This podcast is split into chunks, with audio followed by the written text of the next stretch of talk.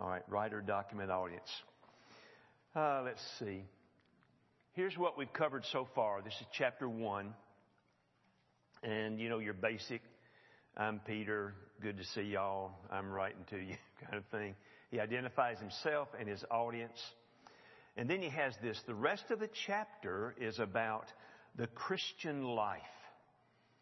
And that God is the one who is the instigator and gets the life started.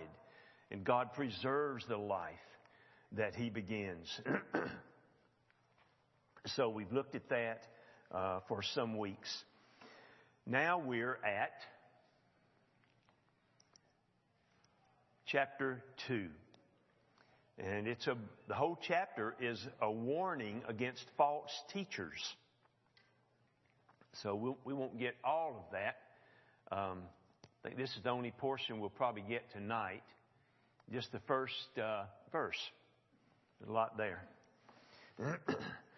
uh, let's see. Let me just go ahead and read it. Uh, 2 Peter 2, verse 1. But false prophets also arose among the people, just as there will be false teachers among you, who will secretly bring in destructive heresies, even denying the master who bought them, bringing upon themselves swift destruction. All right. Uh, chapter 2 is a vigorous arraignment of false teachers and their Christ rejecting heresy. Um, chapter 1, Peter sought to lay a foundation. Um, and now he, he knew there were some dangerous enemies in their midst. And now, chapter 2, he, he's ready to identify them and denounce them. Uh, notice the first word there, but, of course, suggesting a, a contrast between the true prophets of God, there at the end of chapter 1, and the false prophets that are now going to be depicted.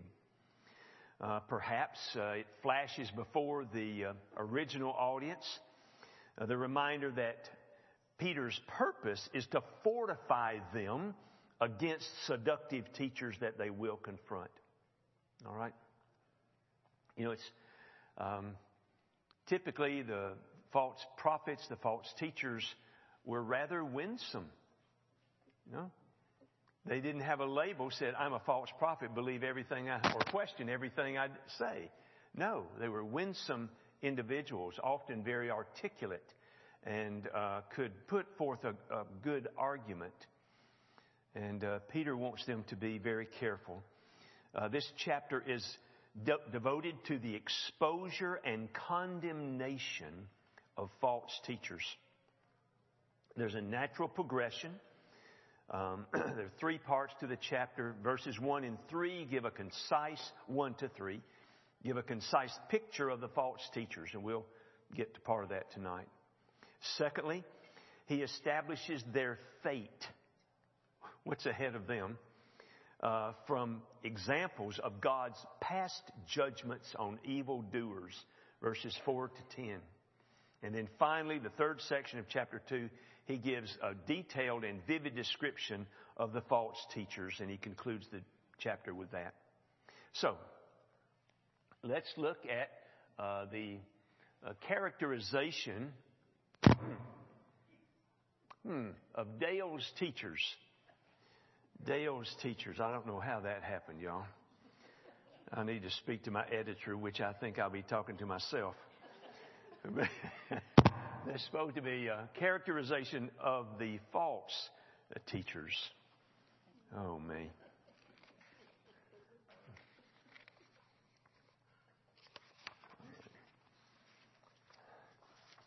Peter, that's going to throw me the rest of the. Peter indicates that his announcement of the coming false teachers in the church is in accord with the experience of God's people in the past, and then he sets forth there the essential features of the false teachers. All right? So, let's look at uh, the historical analogy. At least those two words are spelled correctly. Uh, the first part of verse 1. He says, But false teachers also arose among the people. He says, then this comparison language, just as there will be false teachers among you. All right, let's have a look at that. So Peter is predicting false teachers within the church, and that that would be in keeping with what has happened with God's people in the past. They just creep in. They sneak in. Notice his language. The false prophets also arose. He just summarizes the past history without calling attention to the individual specific occasions where false prophets did appear. He just says, you know enough of the Old Testament, they arose. Um, you know, perhaps one of the easiest ones is, uh, I think I may have men- mentioned it uh, another week, was the ministry of Elijah. Elijah was alone, and there were hundreds of prophets of Baal. One guy, and he's kind of weird. Elijah, and they have this big showdown, big standoff, and there are hundreds of false prophets. Think of their enthusiasm. And one man, one prophet of God. All right, he says uh, false prophets also also arose. Um, you know, it's like tares in the field. You remember the parable Jesus told in Matthew 13 about uh, an enemy sowing false seeds or weeds in, in a garden, uh, coming up in a crafty manner. He says, he calls them false prophets here. Now, that may indicate a person who falsely claimed to be a prophet. You know, they, they would be a counterfeit prophet, or individuals who made false predictions. You know, could be either one or both. Um, in Deuteronomy 18, verse 20, we have a section on identifying those who are not sent. How to identify a false prophet. And it says that there would be one who lacked a divine commission. God never sent them. All right? And yet they presumptuously claim to be God's spokesman. And uh, such a sham prophet would offer a false message, of course, that could not be trusted. So there was a, a close connection between the character not being sent and their message not to be trusted. The two go together, the message and the prophet. Um, um, back in our text, he says, the false prophets also arose, just as there will be false teachers.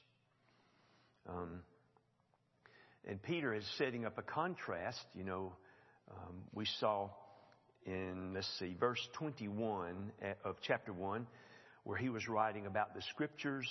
He says, For no prophecy was ever produced by the will of man, but men spoke from God. You know, the Lord doesn't send a talking giraffe. You know, He sends people. He calls them. He equips them. Men spoke from God as they were carried along by the Holy Spirit. All right. Um, let's see. Notice again the just as just as there were false teachers among you. So there's an historical analog. They ha- they can look back in the history of God's dealing with His people and say, "Aha, there and there and there and there, these things happened, and and God took care of them." Um, it is never long before the true work of God encounters the presence of satanic counterfeits. And often, um, the language is so close, may be a little difficult to tell them apart. Uh, Daniel Defoe, uh, you know, the Robinson Crusoe guy, uh, wrote in 1701 Whenever God builds a house of prayer, the devil always builds a chapel there.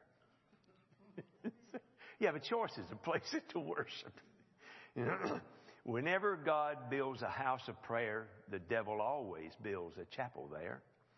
And here it was. You know, there was a genuine work of God, and uh, Satan or the devil was building as well. He says uh, that they, there will be false teachers among you. Among you. They will mingle with God's people and try to wrest or twist the work from God's workers, but they will not have the field to themselves. Uh, Peter does not uh, carry on, uh, you know, there's Old Testament warnings against false prophets, but rather he speaks about teachers in their day. And uh, this false teachers may be understood in two ways. One, those who claim to be teachers, whose claim to be teachers is false because they are not authorized teachers of the church. It's possible.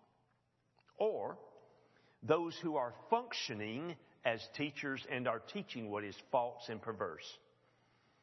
And it seems that both ideas, that they're not authorized by the leadership of the church there, and actually what they're teaching is wrong. It is false. Okay? Uh, they will seek to operate and be accepted as teachers in the church, but the message they have will not be in accord with what God has revealed in the scriptures. Uh, the idea here that uh, they do not claim, now this is important, they do not claim to present new revelation. Well, the Lord told me, you know, just this afternoon. It doesn't seem to be that. But rather, they're offering their teaching or their understanding of what God has said and it's false. They're offering their understanding as accredited and, and authentic truth. All right, he says, um, there will be, just as there will be, uh, presents the scene as still future. Okay, by contrast, uh, it's interesting, by contrast, Lord willing, a couple of weeks we'll be in Jude. Jude has no future tense verbs. It's not that they will be coming. No, they're here. They're right now in the present. It's a little difference between the, the two books. Okay. Uh, let's see. Uh, Peter was already aware that false teachers were working in certain areas of the church. They're mentioned in Acts 15, verse 24, Romans 16, verses 17 to 19. 2 Corinthians 11, verses 12 to 15. So this issue was already having to be addressed. And uh, with the predictions of Jesus as solid precedent, look at Matthew 24, verse 5 and 11 and 12. Jesus' prediction, Peter foresaw that he was standing at the commencement of an e- even greater eruption of evil within the church. Peter's future tense here, there will be false teachers. Um, he looks beyond his own day, certainly includes it, and points out a, an outstanding characteristic of the whole history of the church. It's either on the right, it's on the left. Some, some people outside, sometimes they rise up from the church herself. Um, all right, there's historical analog. Uh, let's look at some essential features uh, here. There are three. He goes from, you know, this, the history portion uh, to mentioning three essential features of their conduct. And uh, he introduces this picture with the pronoun who, which serves to emphasize the character of false teachers as a group instead of calling out Fred or Jerry or you know Jim Bob. Uh, it's just a group of them, apparently. Notice the first uh, essential feature is that they will secretly bring in destructive heresies. Okay?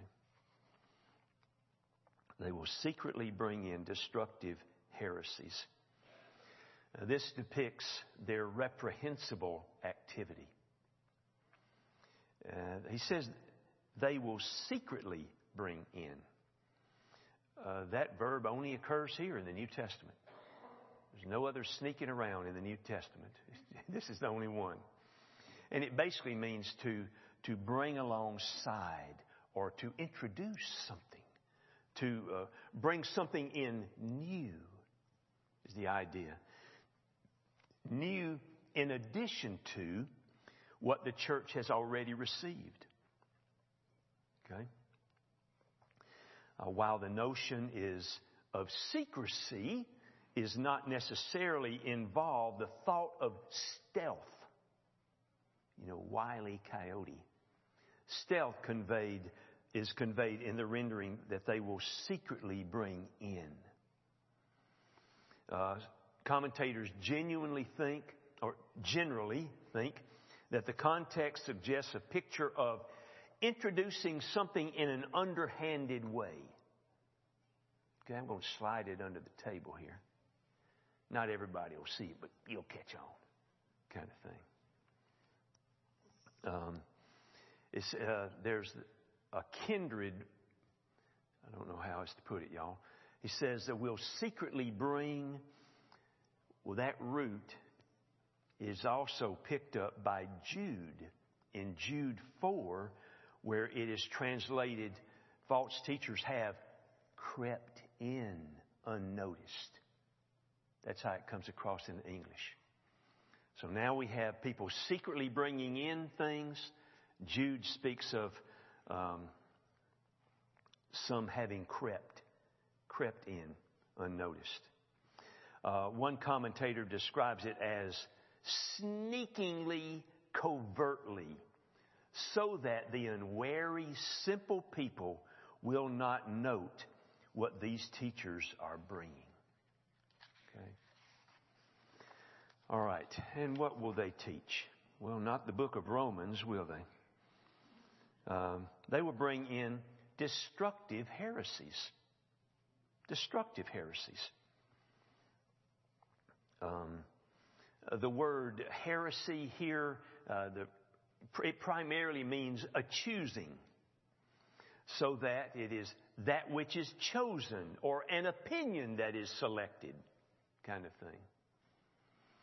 And it has the implication of a deliberate, self chosen opinion. Uh, the term readily came to denote a group or school that uh, fostered its own opinions, a sect, uh, in the sense that it is used of the Pharisees in Acts 15. You know, talk about a bunch of rules, uh, not from the Lord. Acts 15, verse 5, Acts 26, verse 5, about the Pharisees. Sadducees did the same thing. Acts 5, verse 17. And this language of heresy is also applied uh, to Christianity by its opponents. Hmm. Acts 24, 5, Acts 28, 22. These self chosen opinions often lead to division in the church, as you can well imagine. Think of the situation at Corinth, 1 Corinthians 11, verse 19 the churches of Galatia, Galatians 5, verse 20. Because the views taught or espoused were frequently substitutes for the truth, this term heresy came to denote erroneous or heretical teaching. They were incompatible with Christianity. Incompatible um, with, see, Peter talks about the way of truth in verse 2. So, what these false teachers are bringing in was incompatible with the way of truth. And he not only calls them heresies, he calls them destructive. Destructive heresies. I think about it. Are there any other kind? Is there another kind? Uh, this not, does not mean teachings about destruction, but rather teachings that cause or lead to destruction. These false teachers brought in their self chosen teachings that altered the foundation of Christianity and thus threatened to bring the ruin of the true church founded upon the Lord Jesus Christ. Actually, Peter is kind of fond of this word, destructive. He'll use it another four times in this letter. Um,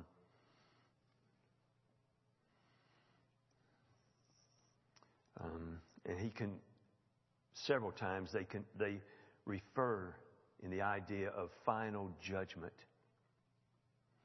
See, the final judgment is not extinction, but ruination. It is not the loss of being. We don't just disappear. No, it is the loss of well being. And if these false teachers prevailed, their teachings would mean disaster for the true church as well as for its individual members. All right. All right. They secretly bring in destructive heresies. Second notable quality of them, they are denying the master who bought them. Wow.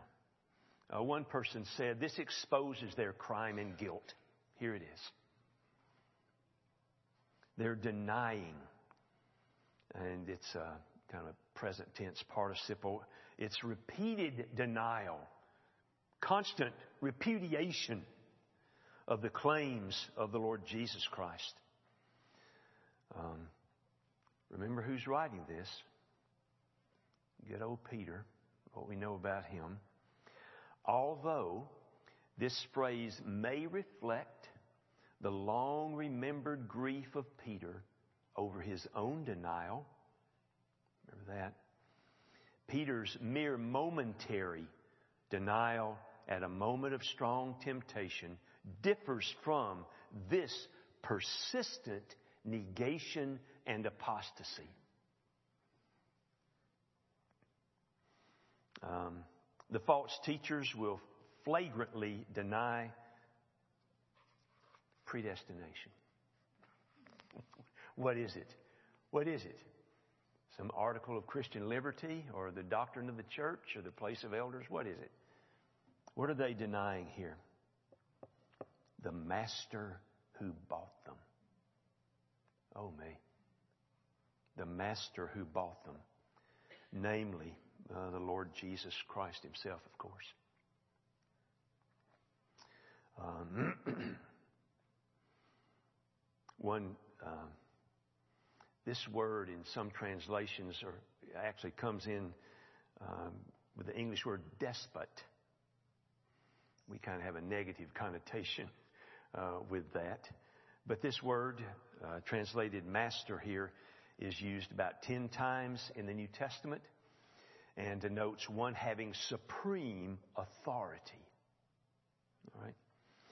Uh, the term implies a master servant relationship based on the fact that they were bought by this master, bought to be his own servants.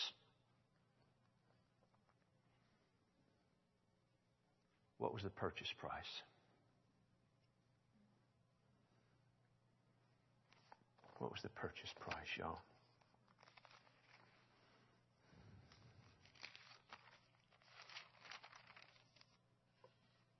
Precious blood.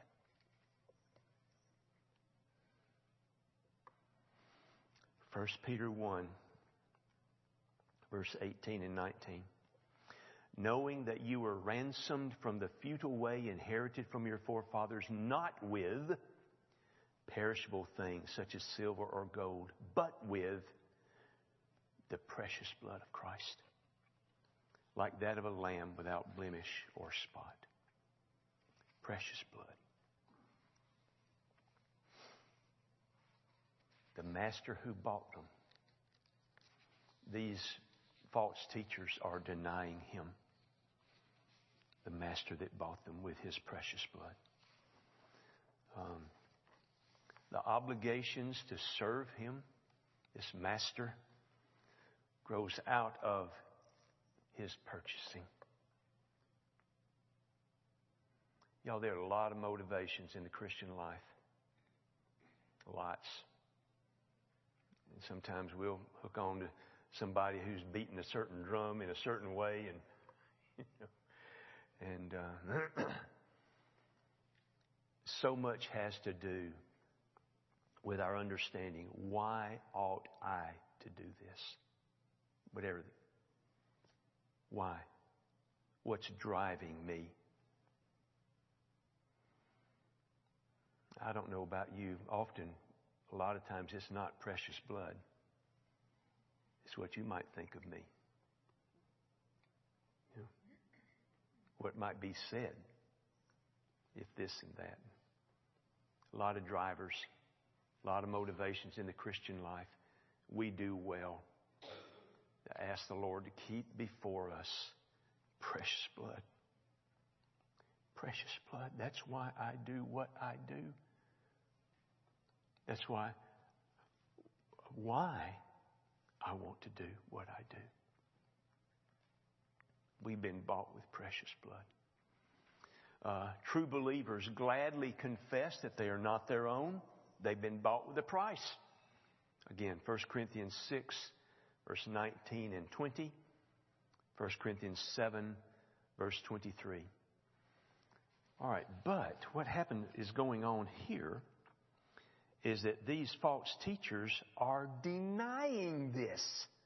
Denying. They are repudiating Christ's rightful claim upon their lives. Well, denying, denying the master who bought them. uh, then the third characteristic or quality that um, that Peter brings up is that they are bringing upon themselves swift destruction. Wow. Uh, this certainly relates their crime with their sure doom. They are bringing it. Again, present tense participle. And indicating that their persistent denial of the master, their master, promotes a process that will culminate in their certain destruction. And they are bringing it upon themselves.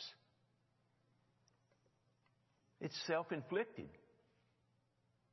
You know, how odd. The work of such false teachers never results in the overthrow of the cross, but it always brings about their own swift destruction. The idea of swift here denoting a sudden or not necessarily soon, but sudden destruction. Uh, destruction, again, is a word in the New Testament that is the opposite or the antithesis of salvation. Okay? Um, it's the uh, destruction here is apoleia. And uh, we get a character in Pilgrim's Progress kind of drawn from this. Apollyon. Remember where Christian uh, is in the valley of humiliation, of all places. Uh, one of the weakest points in his journey to the celestial city. Guess who decides to fight him there in that weakened, dark state? Apollyon. Apollyon. All right. Well, y'all, I'm out of notes. uh, sorry, we finished even earlier than last week. But uh, I think you see it. I, I don't know about you. I just, uh, if someone is going to tell me avoid these people, it helps me to understand. Could you give me a little background? You know, what's, what's with them? And that's what Peter does when he gives their kind of uh, historical analogy of false prophets in the Old Testament. But here's some features, here's some qualities you can look for in them. He gives three. And, uh, you know, he's just, a, just an old fisherman. And he says, you know, here's what they look like. Here are their pictures, you know. And uh, so, just to help the people to whom he's writing uh, to be able to identify them and deal with them accordingly. All right. Well, let's pray and we'll be done. Um, Heavenly Father, we do ask that you will, by the Holy Spirit, the Spirit of truth, that you will be our teacher. And uh, we thank you for including this letter in your word. We thank you for uh, the Spirit of truth who bears witness with the word of truth. We ask that you would give us understanding. Help us even, Father, it just seems to show a light on um, some Old Testament passages and the false prophets that arose there. Um, help us grow and be mature, wise in our assessments, and uh, most of all, would you enable us to persevere? But we ask indeed that you would preserve us in the way of life and truth. Through the Lord Jesus Christ we pray. Amen.